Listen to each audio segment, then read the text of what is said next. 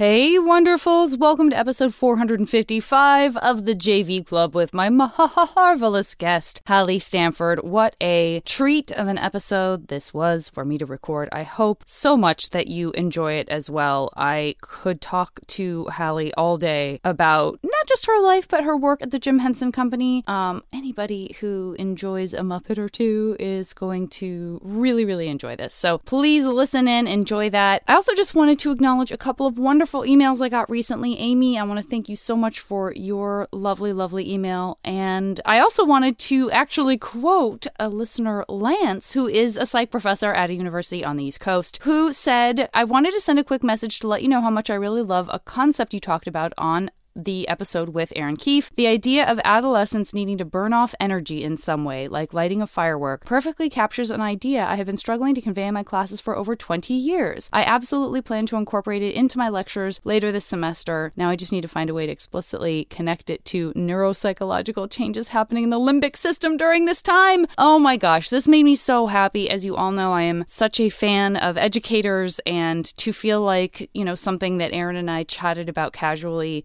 um, might make its way in some tiny, tiny way into uh, academia it just makes me really happy. So, Lance, thank you so much for sharing that with me. You are all wonderful, and please enjoy this episode. I'll talk to you next week.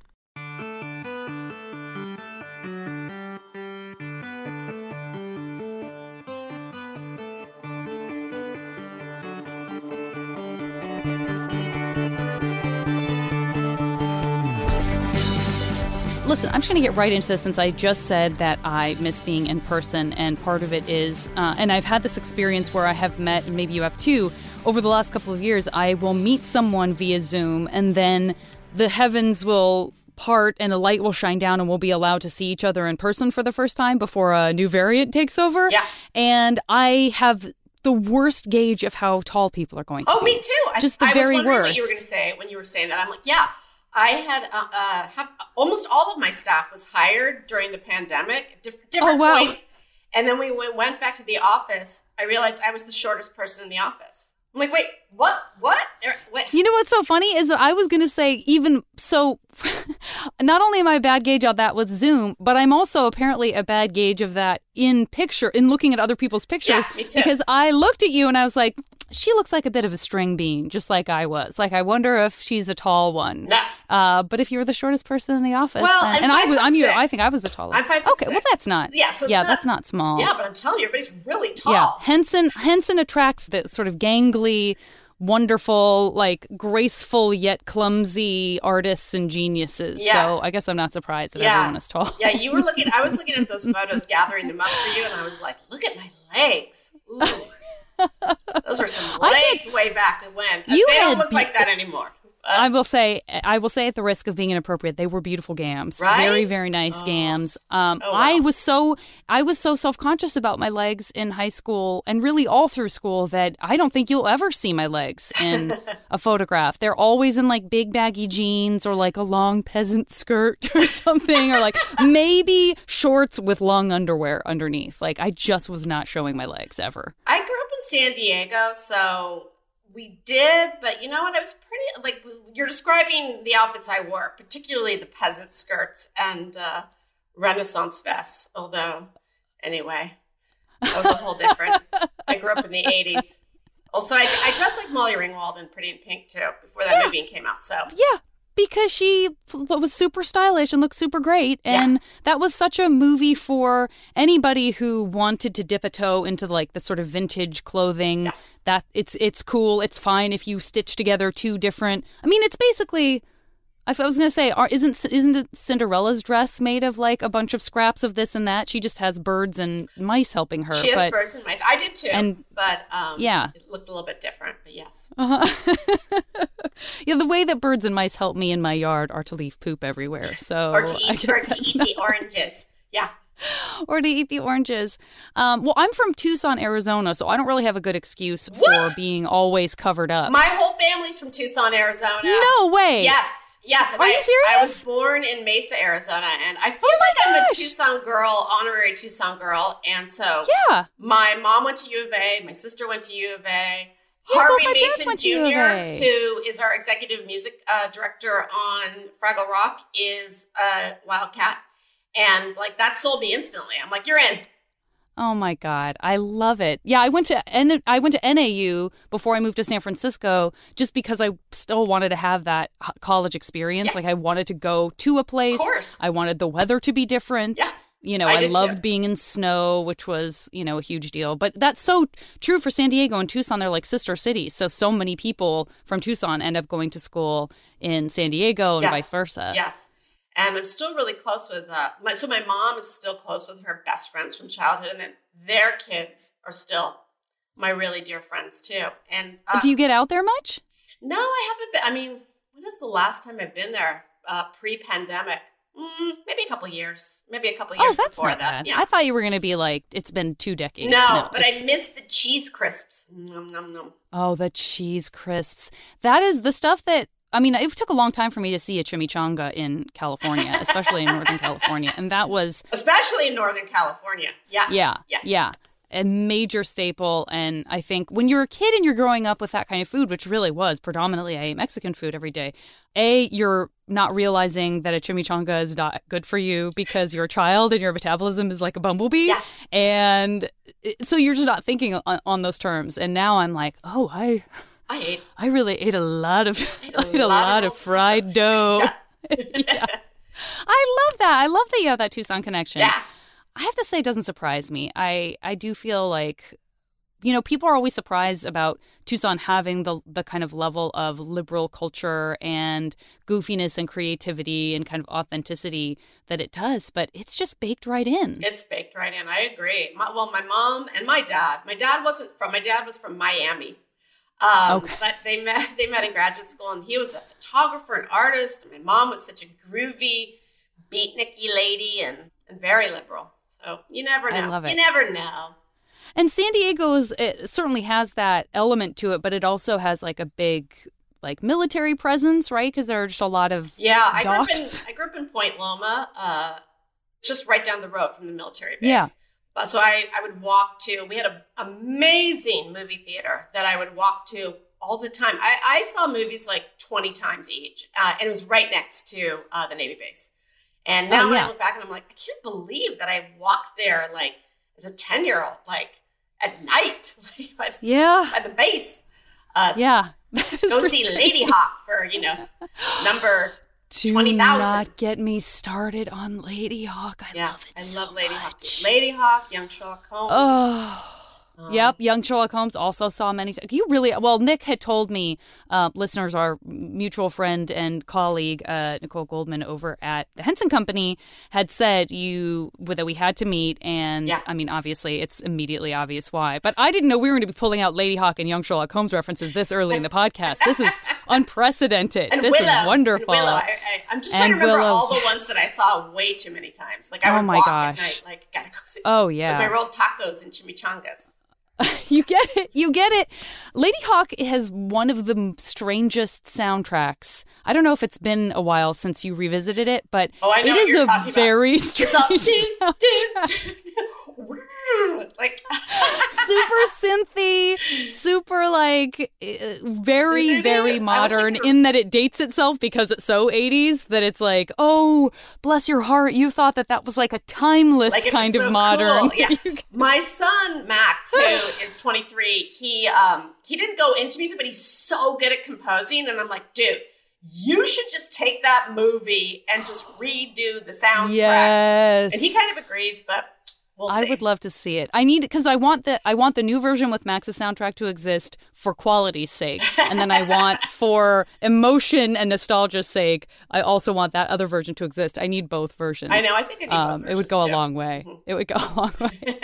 so you sound like you were a bit of a movie nerd Mhm. um, from the get go.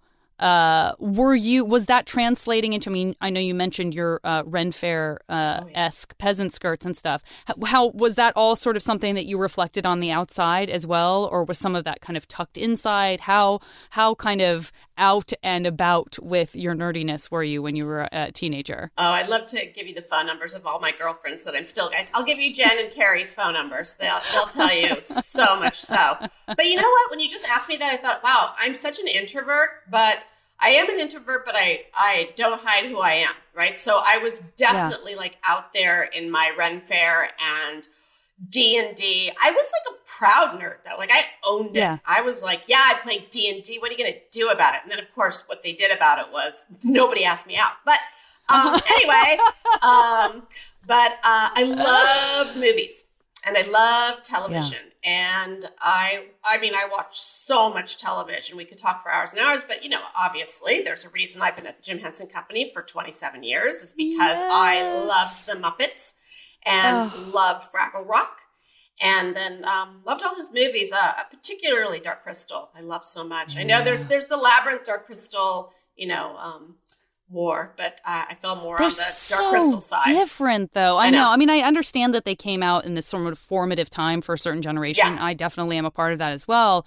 Um, but they are wildly tonally different. Like so for different. as much as the for as much as the magic is catches you in that same kind of your heart's pounding way at like how is this possible? I really feel transported. Yeah. You know, there's some tough moments in Labyrinth, but the dark crystal was so he- like weighed so heavy on me. I was so worried yeah. about the Gelflings. And I was so, you know, I was so torn about the sort of yin and yang of of the Skeksis and you know, I mean just all of that. Yeah. And and so it's it's really extraordinary when you're that age and you feel like you're being given something that you know on some level belongs to you, but you also feel like you're in the grown-ups world. Yeah, because it was so sophisticated, right? It was yeah. such sophisticated uh, fairy tale storytelling.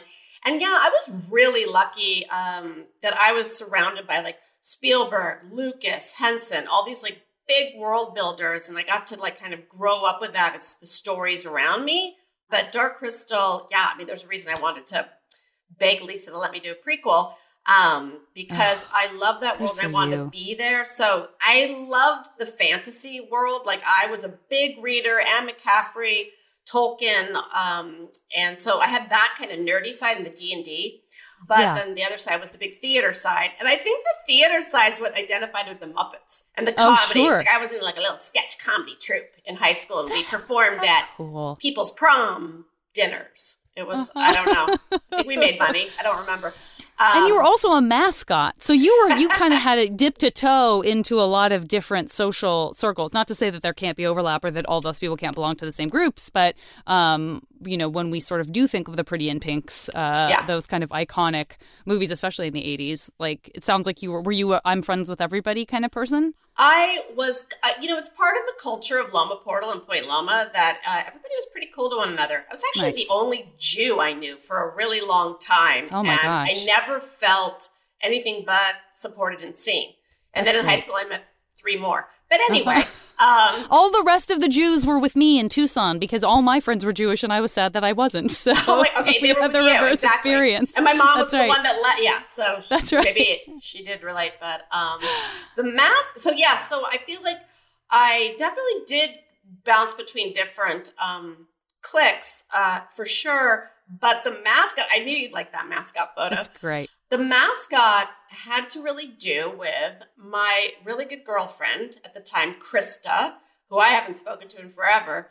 She said to me, we were in this kind of very nerdy little group, and she's like, I want to try out to be a cheerleader. Please, please, please, please come with me and try out. And I was like, no way. There's no way I'm going to do that with you. She's like, please, please, please. And then I heard that there was the mascot position open. Oh. And I oh. was like, wait a second. That's fun. So um, I auditioned, and I, I really believe the reason I got it is because all the varsity cheerleaders at the time were my old babysitters. I think they're like, oh, little Halle. Oh, yeah, we remember her. Okay, she can be it. So um, I did it for a while, but I was definitely out of my comfort zone. Not being the mascot, the mascot was awesome. Put that yeah. dog head on me, and I was like dancing and jumping around yeah. and having fun. I was out of my comfort zone, definitely with the social group and the football players and all of that. And I kind of, I have to confess to you, I broke down probably around the springtime. I'm like, I gotta go. I'm gonna go be in the Wiz. Uh-huh. gotta gotta go. Wait, please tell me that you moved into an animal role in The Wiz because you were able to say, uh, as you see on my CV, I've uh, already played a dog. Um, I, played, I could play a flying monkey. Uh-huh. Uh, no, I played Addaperle.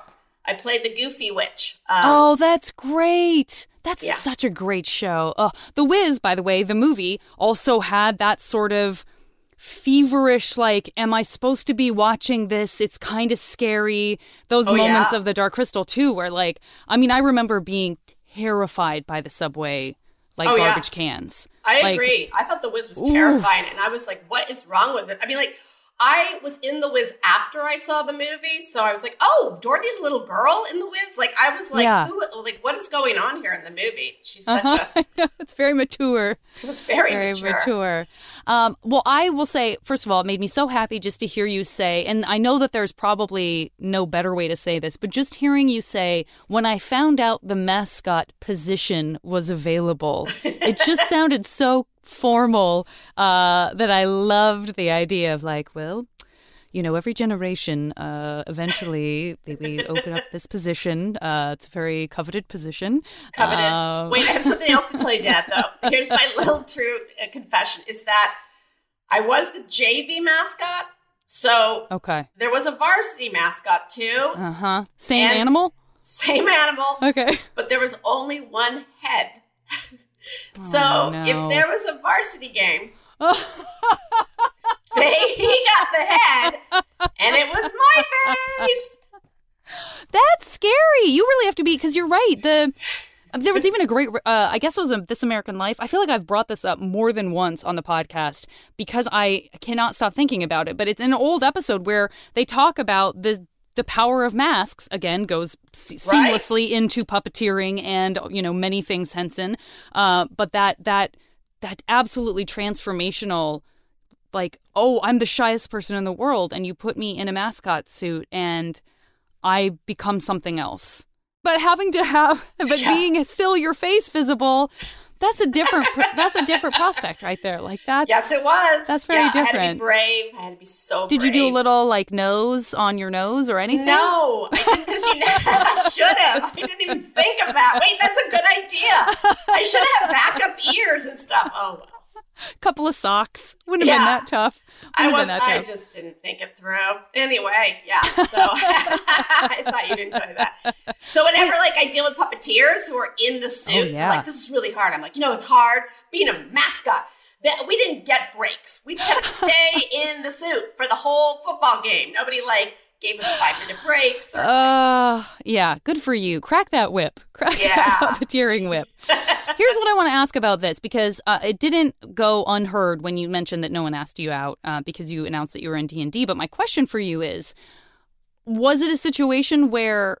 Because I could see a situation very much so where the people, your fellow nerds who were boys, you could be their their dream girl if you're into that. But if you're having crushes on, if it's love triangle kind of stuff or love, I don't know if it, but I, th- I guess if it's triangle, then the like hot guy has to have a crush back on one of the nerd boys. But if it's uh, an L shape love triangle um that you know that, that like it doesn't you think that you were undesirable you think no one wanted to go out with you but could it also be that the people who wanted to go out with you were too shy and nerdy to ask you and you were too shy yes. and nerdy to ask you know paying it forward uh, so yeah. to speak yeah poten- the answer to that is potentially yes but maybe they were too shy to also yeah um so you know, I was really lucky. I had really, really close friends, guy friends. So like that was a great substitute. They all loved you. They were all in love with my, you. Yeah, my bestie Craig. He was the best. Like he put up with me. He put up with me. Like he would sit and watch the Smurfs and Fraggle Rock with me, and we were like teenagers. Oh. He was like, "All right,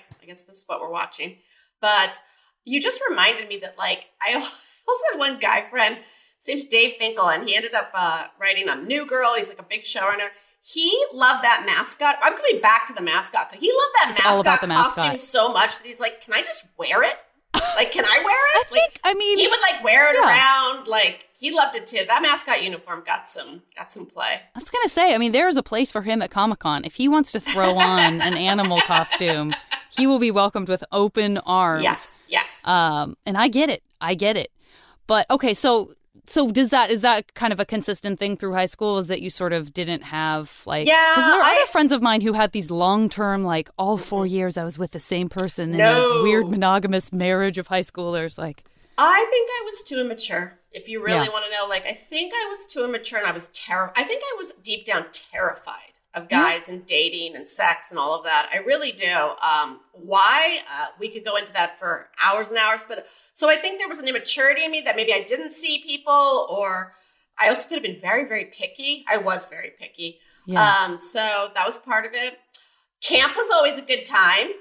Oh, summer camp. Summer a Same go time. back to the same summer camp. Was it like your second group of Yeah. people? Like Yep. you watched each other grow up in between we did. school Thank years? you for acknowledging that. Yes, Yeah. I went to Idyllwild Arts up in uh, oh nice. Idyllwild, California. Oh, that's great. Mhm. Yeah. So my friend I just mentioned, Dave, I met him there, um, who wore the mascot uniform. Yeah, I had a lot of my friends growing up uh, there in the summers. Uh, actually, I just saw one. I just saw her. Oh yeah. We reached out uh, when we thought the pandemic was over. Uh, Mindy. Clark. Uh, we uh, we were in West Side Story together, and then we were like, let's go see it together. And then and then Omicron. And then we're like, oh well. I We'll- know. we'll see it again. But you know, I I definitely have said, you know, to to friends with kids that are teenagers, like, you know what? They don't have to like have heavy boyfriends and girlfriends in high school, and they'll still For have sure. really wonderful relationships. But there's a lot of pressure. sure. I don't know how I don't know how I would have done in the social media world as a high schooler. Ugh. I shudder to think about how I would have done. I shudder to think. I'm Yeah. so hypersensitive. Me too. I can't imagine like more stimuli coming from more places than already was was hitting me. It just sounds like so anxiety inducing. Okay, we're going to take a break. I will be back after a word from our wonderful buddies at Maximum Fun. Did your neighbor back into your car? Bring that case to Judge Judy. Think the mailman might be the real father? Give that one to Judge Mathis. But does your mom want you to flush her ashes down the toilet at Disney World when she passes away? Now that's my jurisdiction. Welcome to the court of Judge John Hodgman, where the people are real, the disputes are real, and the stakes are often unusual. If I got arrested for dumping your ashes in the Jungle Cruise, it would be an honor. I don't want to be part of somebody getting a super yacht. I don't know at what point you want to go into this, but we've had a worm bin before. Available free right now at MaximumFun.org. Judge John Hodgman, the court of last resort when your wife won't stop pretending to be a cat and knocking the clean laundry over. for those of us and i was it's very similar to you and i was a huge reader and i loved tv and i loved films and that's a kind of a confusing time too because when you're a teenager and you're sort of figuring out how you self-identify and what you want your life to look like and it feels incredibly far away and then you are a person who's sort of saturating yourself with all of this, these different kinds of storytelling um, and the way that romance is depicted in that storytelling you know that can be confusing too. It can be helpful and and useful and educational and inspiring and it can also be sort of like setting different expectations or sort of living in a place where oh it it's supposed to be like this in a way that's like pressureful even for the greatest you know films among I agree. Uh, thinking, you know, on the two films we just named right now, uh, Young Sherlock Holmes, I was just like, uh, wh- when you watch that movie now, I'm like, why did I have a crush on Sherlock Holmes? It's so weird. It's everybody was- always has a crush on sherlock holmes no matter who it is but um, Ladyhawke, yeah, you have these fantasy romances, and I think it set expectations. Like, I want to be with somebody that wants to watch Ladyhawke, and I want to be with somebody that wants to. i want to be with somebody who turns into a wolf by night is that so much to ask Yeah, exactly. just now, let me turn into a hawk now, my husband right now, Ian, he's so great because he let me live out my fantasy in our wedding. Because you have to know, the other show I loved so much was Little House on the Prairie, and we had a little wedding. i heard this Yeah. you did Yes. Oh, yes. What was did. your what was your wedding dress? Uh, It was like a paying prairie dress. It was a prairie dress, and I remember at the time, love it. my sister's like, "How could you wear this?" And I'm like, "It's very hip. Where prairie dresses are in again. I'll tell you what, they are again. They are again. You absolutely could. There's a couple of They're rocking. twins who live in the neighborhood adjacent to mine who I found to be a beautiful mystery because they're, I think they're my age or a little older, but they have long blonde hair and they carry umbrellas Oh. and they uh, always wear these kind of corresponding prairie dresses. Like she'll have a pink umbrella and be wearing a yellow prairie dress, and her twin will have vice versa. The pink umbrella, whatever I just said, reverse it. Um, and I, and then they had this uh, very sweet golden retriever, and I would see them. I mean, I was very regularly taking the same walk every day. It was like my walk, and I we were always out at the same time, and they were they're kind of they're not super friendly. Given everything you see, you sort of imagine they're going to be like, "Hello, how are you?" you know, and they were sort of a little bit standoffish. And I became so obsessed with trying to understand who they were that um, I, I saw them. I saw them like go towards where their house was. And I was like, I don't know. If I just Google like twins and this neighborhood, will something come up? Because there's something happening here. And lo and behold, immediately I find out that they design, they repurpose like vintage wedding dresses Aha. and totally bring in the sort of like hipster prairie, like very romantic, but sort of still maybe you got some cowboy boots on. Uh, maybe the sh- the photo shoot is you wearing your your dress like outside a warehouse in downtown LA. I mean, it was just this very specific, and I was so proud of myself. Like I knew something was going on there, and it made so much sense to me. Part of prairie. me like wishes they were just time travelers. And you're like, Listen, I would be on board for that. I used to dress up in my best Anne of Green Gables, like as Yes! close as I could approximate, and then I would stand outside in my front yard and pose like I was a statue, hoping that people would think like, "Oh, who's what's that mannequin from?" Um, time travel, big deal, very very big deal, still a big deal in the stuff that I get excited about, and Yeah. certainly was true when I was a young person. Like loved anything time travel-y.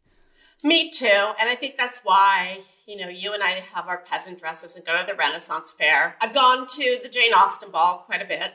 Oh, Um, that's cool. That's been fun. I didn't That's even know there fun. was a Jane Austen ball. Ugh, There is, so but they get, they're, they're kind of there's some hardcore fans there too. Uh-huh. like get mad if you don't know the right steps, and then my husband and I Oh, like run off the dance floor like Oh run. no, Jane Austen bullies! I Jane can't Austen believe it. Mhm. They're Listen, they're that could be. hard.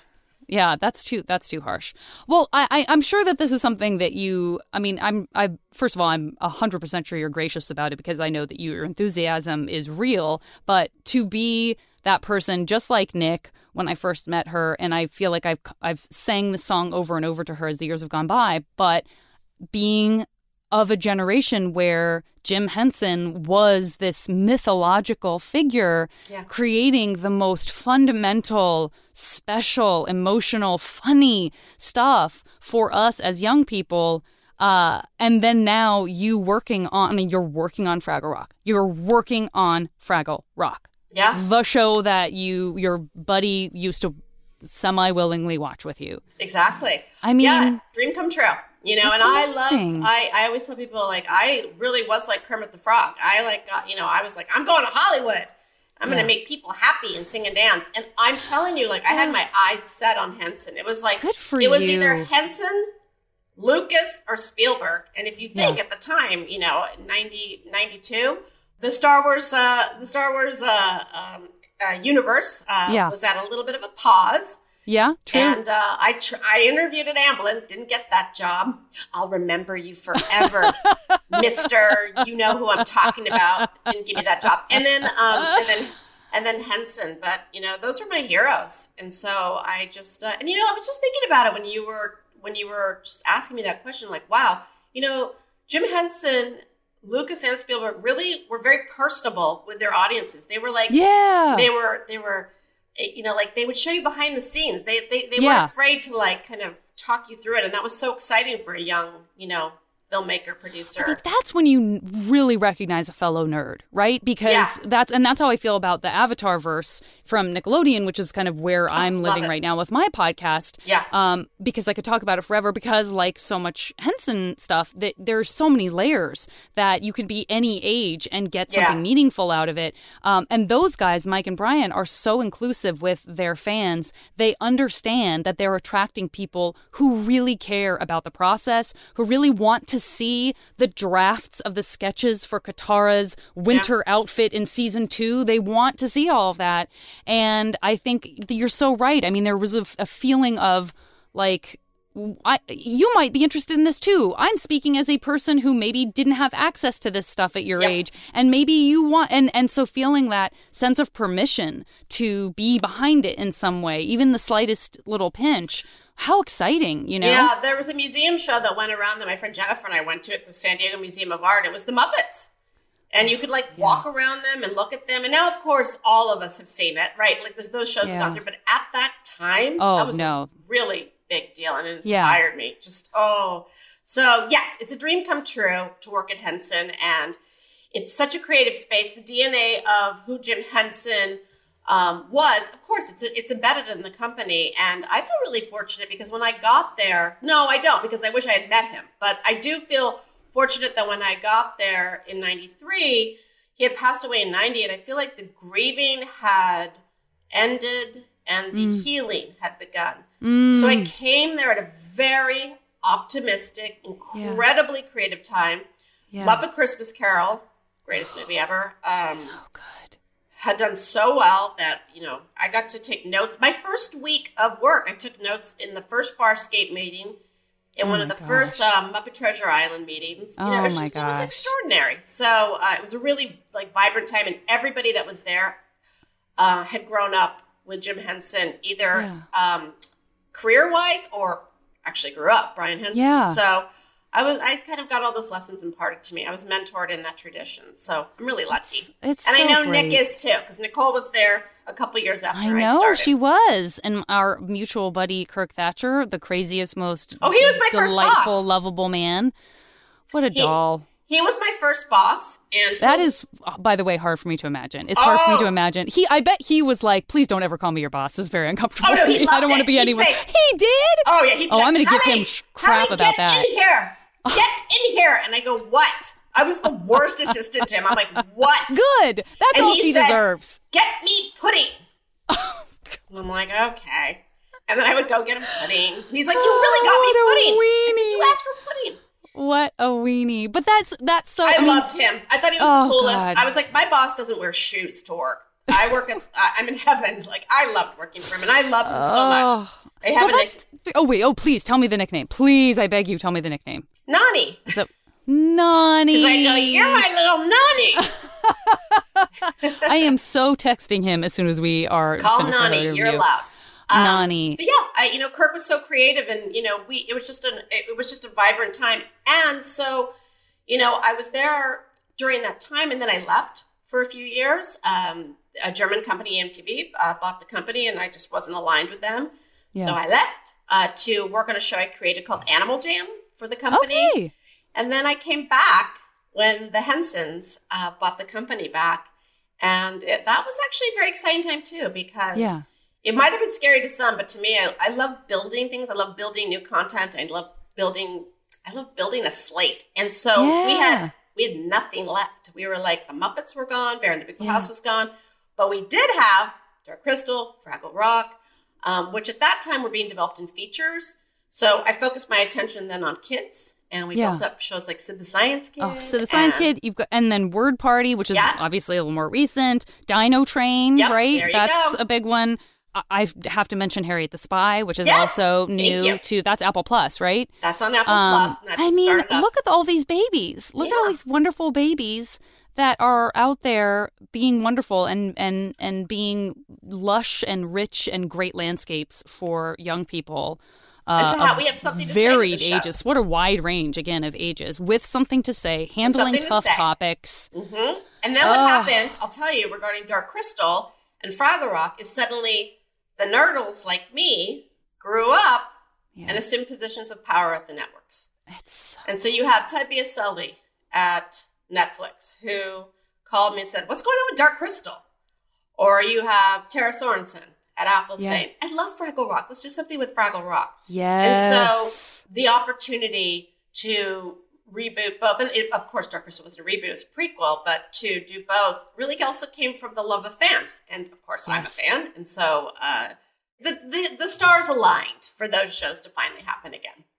I will say, and and I, I probably said, I mean, I don't know. Have I said this on the podcast? What opportunity would I have had? I'm not sure because I'm trying to think of who else in kind of the Henson universe I've had on the show where that would have come up. Probably Colleen, probably Colleen Smith. Yeah. For sure. But yeah, just that I'll, I could talk about it till the cows come home on every episode of the podcast is just that feeling of, you know, when Nick and I got to know each other, which has now been like over a decade ago.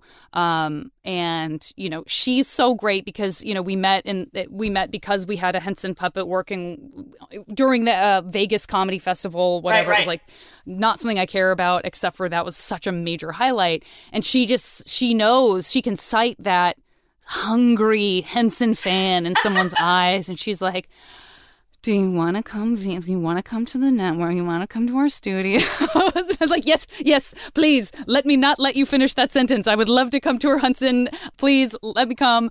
And you know, was totally that person who like you know walked through just crying, like was the Kermit and the Charlie Chaplin, you know, and and and that none of that has ever been nothing has ever sullied that at all. Like it's just been, you know, I had the experience of working on Neil's Puppet Dreams with Neil Patrick Harris and the Henson Company and and knowing Brian and just every experience is sort of meeting various OG, you know, Muppet folks like the Dave Goelzes of the world Oh, the and just going, this is like you said, it's the DNA. It's tried and true. It's just very there. And there's not a point at which that falls off. It just keeps going. And that's so special. oh, yeah. and I so call it the beautiful. Rainbow Connection. It's I have the this- rainbow connection. I have this whole. I know that sounds so corny, but that's what I. That's what I believe. It's very hope punk. Like I, I, you know, like I have this uh, uh, lecture I give about how the rainbow connection is Jim Henson's secret formula for creativity, and one of the things is that he just keeps passing it on. Like he keep, Yeah. he kept passing it on, and then everybody had a little piece of that rainbow in them, and then they'd pass it on, and he inspired something in in the people that we've come across, right? So you've met these people that have worked on Henson projects. So yes, all the people that have worked on it have said like, I'm here, you know, on the Dark Crystal because Jim Henson's Dark Crystal is the reason I went into filmmaking. I can't tell you how many times I've heard that. Or on Fraggle Rock up in Calgary. I'm Yeah. here on the set because Jim Henson inspired me as a little kid to puppeteer, um, Yeah. aka John Tartaglia. And oh, so, sure. you know, he did pass it along to the people that you're seeing work on these shows, but like to so many, he, he brings a smile to your face and he makes you, he made, he created a program that made you feel something, made you Yeah. feel special and seen Yeah. and blew That's your huge. mind. And uh, so people remember that. And yes, I've experienced that too. And it's been really fun when you have somebody like um, Brett Goldstein came and took a tour of the lot. And he, like, I thought he was going to, like, just start crying with joy. He was like, I love Jim Henson. We were like, we love you. um, but, you know, I just touched so many people. And you will Yeah. even see, like, the biggest of the biggest stars get um, giddy and like, Oh, yes, yes, I want a tour. Absolutely. And just to, I mean, I think we've already touched on this, but it is also evolving and grows with the times. It's not Yeah. one of those companies that, in order to hold that DNA, that it's precious about it and that it feels like, oh, the world is aging past, you know, these Right. values. The world is like you're evolving with, you know, what do kids need to know about right now? What kind of comfort can we provide? What kind of instruction or, or education or just, again, how do you feel seen? What is it? There are many ways in which it feels just the same to be seen as a, Oh, yeah. as a child as it was for us, but there are also all of these other, to your point, different places where the stimuli is coming in and sort of how do you grapple with all that and and you know that's something that you guys take so seriously We do take it seriously. And one of the things Jim Henson did was innovate, right? He innovated the art of television. So we're always doing that. So the look of the shows, I feel, are always, you know, top quality premium and very modern television storytelling. The always thinking about what kids need now, like uh, that is like my mantra. Like I, I, I know what kids are learning right now in school. I walk up and down the toy aisles of Target to see what they're playing. And also we think a lot about like what do kids need right now in families? Like and so and what do they need in three years? Because it takes so long to get a TV show on the air. So it's irrelevant what, you know, they need today. You have to think like further Yeah. ahead. I remember I took around a show called Dot with Randy Zuckerberg, and we went to all the networks. And I'll never forget. We did sell it. It's a wonderful little show. Um, but I'll never forget certain networks saying, "Well, we don't want to encourage kids to hold iPads." And I was like, Yeah. uh, "You're not going to be able to stop them." Yeah, So- I'm glad you sold it because you do hear you you have that fear. Like if you're somebody who's taking something out and you're like, oh no, I'm getting the chill of I'm too soon, but I'm not too soon. I'm right, Yeah, but they're late. And like, oh please let someone get it because they are going to be really sad if they don't take advantage of this because I know where this is going and I'm right. Of Like, course. I mean, I knew know. that like kids need to learn about digital citizenship, but yes, that is uh, you know, hence we take the big swings. We Yeah. take the big swings when it comes to education, when it comes to yeah. So sometimes do we miss? You know, like I feel like with our show Splash and Bubbles on PBS, so proud of that show. Ocean Conservancy. We're like, come on, every, come on, everybody. yeah. And I feel like now the world's catching up. They're like, Yes. oh right, that's a problem. Yeah. Um, Yes. But at the time that it launched, you know, there were other things that people, parents were worrying about. Now they're Right. turning back to our show. But Right. so, right. yes, uh, we definitely having to think forward. And Fraggle Rock, you know, Jim Henson created Fraggle Rock to bring about world peace. That was his intention, which I love. And so we Mm. Yes. thought, okay, well, how do we create a world of peace inside the home, inside the heart, and out in the world today? Yeah. Not the lessons of yesterday yeah. today what does that look like in the future and so a lot of the themes in the show we did a lot of talking with like you know research scientists poets teachers kids yeah. parents to just figure out like what do they need to hear and so you'll see those topics in the show uh, being played out in a fraggly way but you know great. again it's like we have to do a little bit of a crystal ball and think about what do families need now but can you believe it like i can't but like we started fraggle rock before the pandemic Yeah. and the world needs fraggles so The world needs Fraggles, everybody. There's There nobody's going is. to argue with that. Nobody's going to argue with that. Oh, oh, it's time for a quick break. I will be back after a word from our friends at Maximum Fun. Hey, kid. Your dad tell you about the time he broke Stephen Dorff's nose at the Kids' Choice Awards? In Dead Pilot Society, scripts that were developed by studios and networks but were never produced are given the table reads they deserve. When I was a kid, I had to spend my Christmas break filming a PSA about angel dust. So, yeah, being a kid sucks sometimes. Presented by Andrew Reich and Ben Blacker. Dead Pilot Society, twice a month on MaximumFun.org. You know, the show you like, that hobo with the scarf who lives in a magic dumpster. Doctor Who. Yeah.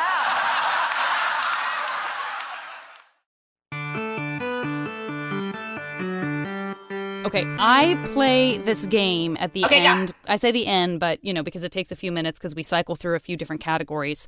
Um, where I'm going to create. Speaking of world building and speaking of sort of living in this uh, very positive place of fantasy, um, I'm going to create this alternate universe, Halle World, uh, that is going to basically. I'm going to ask you for three choices per category. All you have to do is give me some extem- extemporaneous responses, and then by a series of almost eeny, meeny, miny, moes, if that's scientific, uh, scientific, you will end up with this alternate world that we've created with that's populated with all these things that you love. I'm very excited. So let's start out with. I mean, I think we got to start out with three books or book series, uh, books that you can jump into and just be in that realm. So you're not reliving the plot. It's just the opportunity to just sink into that world. Three. Okay, I would definitely say Lord of the Rings, Fellowship of the Ring. Um, I would say Harry Potter. Yeah. I would say Little House on the Prairie. Yeah, right? I mean, I was going to kind of give you a hard time if you didn't give me Little House. Okay. All right. Uh, similarly but different, let's pull three imaginary characters out of television, film, books, cartoons, comic books. Three characters uh, that you would love to, imaginary characters uh, that you would love to have um, in your world that could be your buddy and exist in this realm. Uh, Jo March from Little Women. Great. I would say Pa from Little House on the Prairie. I would say Indigo Montoya. How do you say his name? Oh, Indigo yeah, Montoya. Inigo Montoya. Yeah. Montoya. Wonderful. I need a I need a good pal. Who is also good at fencing. Yeah. Yeah. God, it gets a good fencing. Uh, I hope that you can distract him a little. Well, you know what? He's uh, now he's moved on. I was going to say he's so one track, but he's by the end of the movie he's, resolved that. So you're right. You're right. Now he just needs to live his beautiful life. Okay, next one. Let's do three places in the world, uh, whether you've been there or not. Three places that you think it would be fun to have a second home. Not necessarily a vacation home. Could be work home. Could be busy Mm. other city elsewhere in the world. Bustle, hustle, and bustle. Um, but three vacation or second homes. Idyllwild, Great. Bali, Great. and Glastonbury. And you don't say it with an accent like that. I don't even know what that accent was, but Glastonbury. It's okay because I immediately tried to do it too. I was like, Glastonbury. uh, wonderful. Three foods that in this reality feel maybe you don't consume or consume often because you feel perhaps it's ecologically uh, irresponsible or it's something you have an allergy to or you just can't eat a whole chocolate cake anymore without feeling sick. We're going to remove all of those ramifications. It's a magical alternate universe. Where Nothing's being anything. harmed. Anything, just mm, you can have it whenever you want. It's not the only food you eat. It's just three foods you would love to be able to have at the snap of your fingers if there were zero ramifications. Ooh, that's such a good question. I want the cashew chicken from the Chinese restaurant near the sports arena in San Diego that I'll never remember the name and I'll never have it again. You, like- it's like you've played this before. That is a I wanted gorgeous that use of the so category. badly. I would like to have a good slice of pizza from a, a good New York slice of pizza. Great. That would be great because I love pizza. Yeah, me too. And oh, okay. I would love to have a strawberry shake from McDonald's with French fries, dipping in it oh and, eat, and eating it. That's so great. Yes. Oh, That's what I'd like. I just saw I just saw a I think it was a TikTok or something of a little girl eating McDonald's French fries, and then she just starts to just like she just starts to eat it like a goat, like just like ten of them at once. And I'm like, yes. And by the way, I haven't had a McDonald's French fry in forever, but I'm just saying Yeah. I understood where she was going with that. Absolutely. Those some of those things. I mean, I I will say that's a good thing about having consumed a lot of something as a young person in perpetuity is like I absolutely know what TGI Fridays broccoli cheese soup tastes like I to the point too. where I don't ever have to have it again because I, I can almost taste it. So anything that I feel like maybe I shouldn't eat anymore, but I used to eat a lot, it's all Yeah. in there. It's TGI all Fridays was fancy. That was like that was like Yeah. fancy in my family. Broccoli cheese, yeah. It happened to be the the fast food, pla- the sort of sit down place that was between my house and my high school when I walked home. So there would be a lot of like, oh, I didn't eat any lunch. Maybe if I just pop in here and have a sundae and some broccoli cheese soup, that's a meal. Yummy. Ay, ay, ay. Okay, next category. Let's do this. Now, this is all due respect to uh, r- real life Bo's real life husband, who I know is uh, wonderful and shares some of your uh, same values about things that you like to watch. I know he's going to watch Fraggles. Um, but uh, in this alternate universe, this is a MASH game. It does involve some alternate universe kind of romance or companionship. Yes. So you can pick living or dead, real or imaginary, any version of any kind of con- companion uh, or short term, even like a like a flirty date night with one person you that you're like, I never want to see that guy again, but I just want that one date. Uh, three. Severus Snape. I think Going to the really intense moody. Um, Yeah.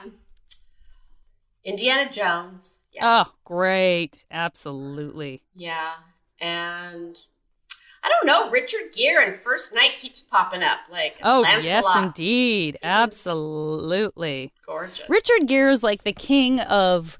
He has a secret in his heart that he almost is about to tell you, but he just pipes down and has a little secret smile to himself. I'm realizing that's his like That's his strong suit when he, Yes. when acting is I like, like "Ooh, what are you thinking right now? Please tell me. No, don't tell me. No, do tell me. No, don't tell me. uh, okay, next category. Let's do three skills that you we we can just sort of give you that you'll wake up with tomorrow, and you'll kind of have downloaded it Matrix style. You'll just suddenly know how to Rock, speak like all climbing up the languages. sur- or surface of cliffs. Great. Like rock climbing. Great. Uh, rock climbing for sure. Um, scuba diving. Great. And the power to have psychic communication. Like I could I could right now say to you, you know, like I could speak to you and be like, Yeah. come to I mean, me. I guess that's is that Right? telepathy? I guess that's telepathy. I don't know. It's kind of like Obi Wan, like Luke. Yeah. You know, like I could do that. I could like I could suddenly say I hear like your voice, son, but yeah, your lips aren't moving. Yeah. Exactly. Like Wonderful. yeah. Ooh, that's very powerful. I trust you. I trust you to use it for good. Okay. Um, okay. Uh, second to last category. Let's do three. Let's do three cartoon puppet Muppet uh, creatures that we bring into the world or send you into their world that you get to hang out with that that are a buddy of yours. So, and more in the lines of you know your Grovers, your Sids, your uh, I guess I mean he's still a little person, but Yeah. Um, Gonzo. yeah. Uh, Falcor, the dragon Oh, from Never Ending Story. Yeah. His little pearly scales. And Chewbacca. Chewy. I love me some Chewy. Great. In fact, I want to trade Indigo for Chewy. Okay, great. Okay. Done. Thank you. Sorry, Inigo, but Yeah. I'm sure he would understand. You can't compete with Chewy. You cannot compete with Chewy. You can't. Okay. And then final category, let's do three movies that you can jump into and just be in that world. Definitely the Muppet movie. That would be my dream to get in the car Ugh. with uh, Kermit and Fozzie. I mean, I just want to be at that campfire with Gonzo the whole movie. Yeah. I'm just fast forward to that and then just sob. It's my favorite song in the whole world. It's the best song ever. Oh, gosh. Uh, I think that then I would say like I would like to hang with the Time Bandits. I think Oh, that'd be yeah. super fun to go Absolutely. adventure around with them. Absolutely. I guess I've already said Harry Potter's my favorite books, but I really do love the world of Harry Potter so much. So I guess getting you know getting very specific, I'd say Hogwarts. I would love to go visit Hogwarts. Perfect. hmm Okay, beautiful. All right, uh, give me a number between one and seven. Seven. Okay. While I am doing this, if you don't mind revisiting some of the stuff that we've talked about, specific shows that people should be checking out, maybe if there if you want to throw an age range in there like, "Hey, if you're listening and you have a niece who's X years, you got to be checking out da da da da." Okay. What the world needs now is more Fraggle Rock. And so I'm super excited and want everybody to check it out. Families, you can have little kids, older kids, grandparents. Let me tell you, my mom loves it. My mom doesn't watch everything that I make. So I'm telling you, check Ah. out Fraggle Rock. Yeah. Apple TV Plus. So excited for everybody to see it. If you have little kids and you want them to meet the best friends they've ever had, then please check out on Netflix Word Party and our new spin off series, Word Party Presents Math. Yes, we are teaching math to little ones through the babies. So that is a show that I really want y'all to cuddle up with. I want everyone to check out Harriet the Spy. You know, it's it when you look at it at first, you go, did I? You know, like some people, I don't know if everybody's read the book, um, but the people that I have talked to that read the book as a kid, Yeah, and I it's definitely still did. in print, it's still like a huge classic. Oh, yeah. changed their lives. You know, Yeah. it changed my life. Uh, you know, she's like she's so punk rock, isn't she? She's so punk rock. And she does represent that that thing we all have in us where, you know, we just take something a little too far. oh, she takes it way too far. But she's also an artist, and that's what I loved about. That's why it was a real Jim Henson show. Is because she was an Yes. artist's eye, and we were celebrating that creativity. And yes, it can go a little too far sometimes, right? Uh, Again, identifiable. I need those I need those people in my uh in what I ingest because I need to be reminded that that's very human and that it's okay and you don't have to beat up on yourself all the time for it, you know. Exactly, exactly. So it's not surprising to me that she inspired me to write Yeah. story. Yeah. Um, that'll be coming out. It's not out yet. That one's coming out um, this year, and Great. it's kind of a fictional. What if my dad, when he was Yeah. a young boy, Oh, met Harriet. That's wonderful. So anyway, That's what wonderful. it's about. I have your results, but I don't want to stop What you if there's they? anything. Okay. I'm All right. excited. I am also very excited about this. I feel very, very good about it. I want to say, first of all, I have not been to Bali. I absolutely will go and want to go. I don't know what. Because mansion, apartment, shack, or house is what the game is sort of predicated on. It, That's the mm. mash of the mash game. And you have an apartment in Bali. So I don't know what that sort of, maybe an apartment is like one of a series of, of small places right on the beach. Or so you would know better than I, since you didn't get a shack, house, or a mansion, what, what an apartment in Bali is. But you have one. You Okay, absolutely I have love one. it. I love it. So you have a beautiful apartment in Bali. You have the ability to jump into the book, uh, Lord of the Rings, The Fellowship of the Ring, whenever you so desire. Speaking of being able to disappear into to another place, uh, you also have uh, the ability to wherever you are. And I don't. I mean, listen. I don't know if you want to introduce pizza uh, into the world of the hobbits, but um, you can have a perfect slice of New York pizza wherever, whenever you want. Snap of your fingers, it manifests. Yes. So that is available to you. I think that's going to make Chewy very happy Oh, good. because I know he is present in your life. Oh my gosh, I'm Um, so excited. I also want to say whatever's going to happen with this adventure with uh, Mr. Indiana Jones, I can't wait. that's going to be amazing. There's no way that's not going to be uh, f- uh, action filled. I mean, something's going to happen. Yeah, it's going to be an Indonesian adventure. Absolutely. That's probably what's going to happen. Yeah, there's going to be a Bali tie. There could be a Bali tie-in, even. Yeah. There will be. Um, I also want to Ugh, see. I save these two for last because I'm so terribly excited about them. But not only do you have Gonzo in your world whenever you want, you also can jump into the Muppet movie whenever you want, and that makes my heart so so happy. Um, and you know what? I think they're. I think the Muppets are going to want a little pizza. I think it's me good that you're able to manifest I pizza. agree. think It- they'll get themselves into situations where they haven't had enough to eat. Their blood sugar is dipping. Yeah. You know, and they're going to need some sustenance, Agree. and it's going to be pizza. I agree. So that is your uh, 100% guaranteed alternate universe MASH life. Halle, I think you have put something very special together. And oh, forgot my last thing. You're also telepathic. Yay! Can you hear what I'm saying to you right now? She, uh, it sounds like this is the most fun Halle's ever had on a podcast. I'm pretty sure that's what's being communicated to me right now. I have the power. You have the power. uh, this has been such a treat, as I knew it would be. I'm so glad that you uh, made time for this, and thank you for letting me totally geek out on all the things you you do that I have so much love and respect for. The hardest thing for me is like finishing this up and not real. I like knowing that I personally don't work for the Henson Company. So if there's ever anything you need me to do, Okay. you- I could be a walk on through a scene where I'm just carrying a bunch of bananas. Um, Yes. I might just need to get a little Henson Company back on me because it's been a minute since I've been down there. I, it's been a minute since I went to the last time I was there was one of the balls. I can't remember who was being honored. Possibly Dave. No, I, think it was the one after that. Anyway, it was wonderful.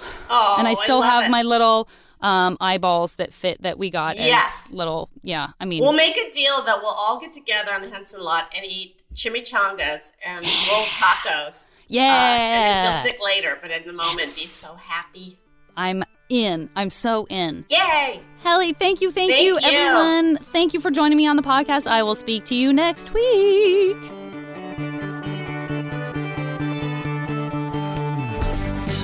The show is produced by Julian Burrell and Christian Duenas. And as always, the JV Club theme song is Back Before We Were Brittle by the amazing Say Hi.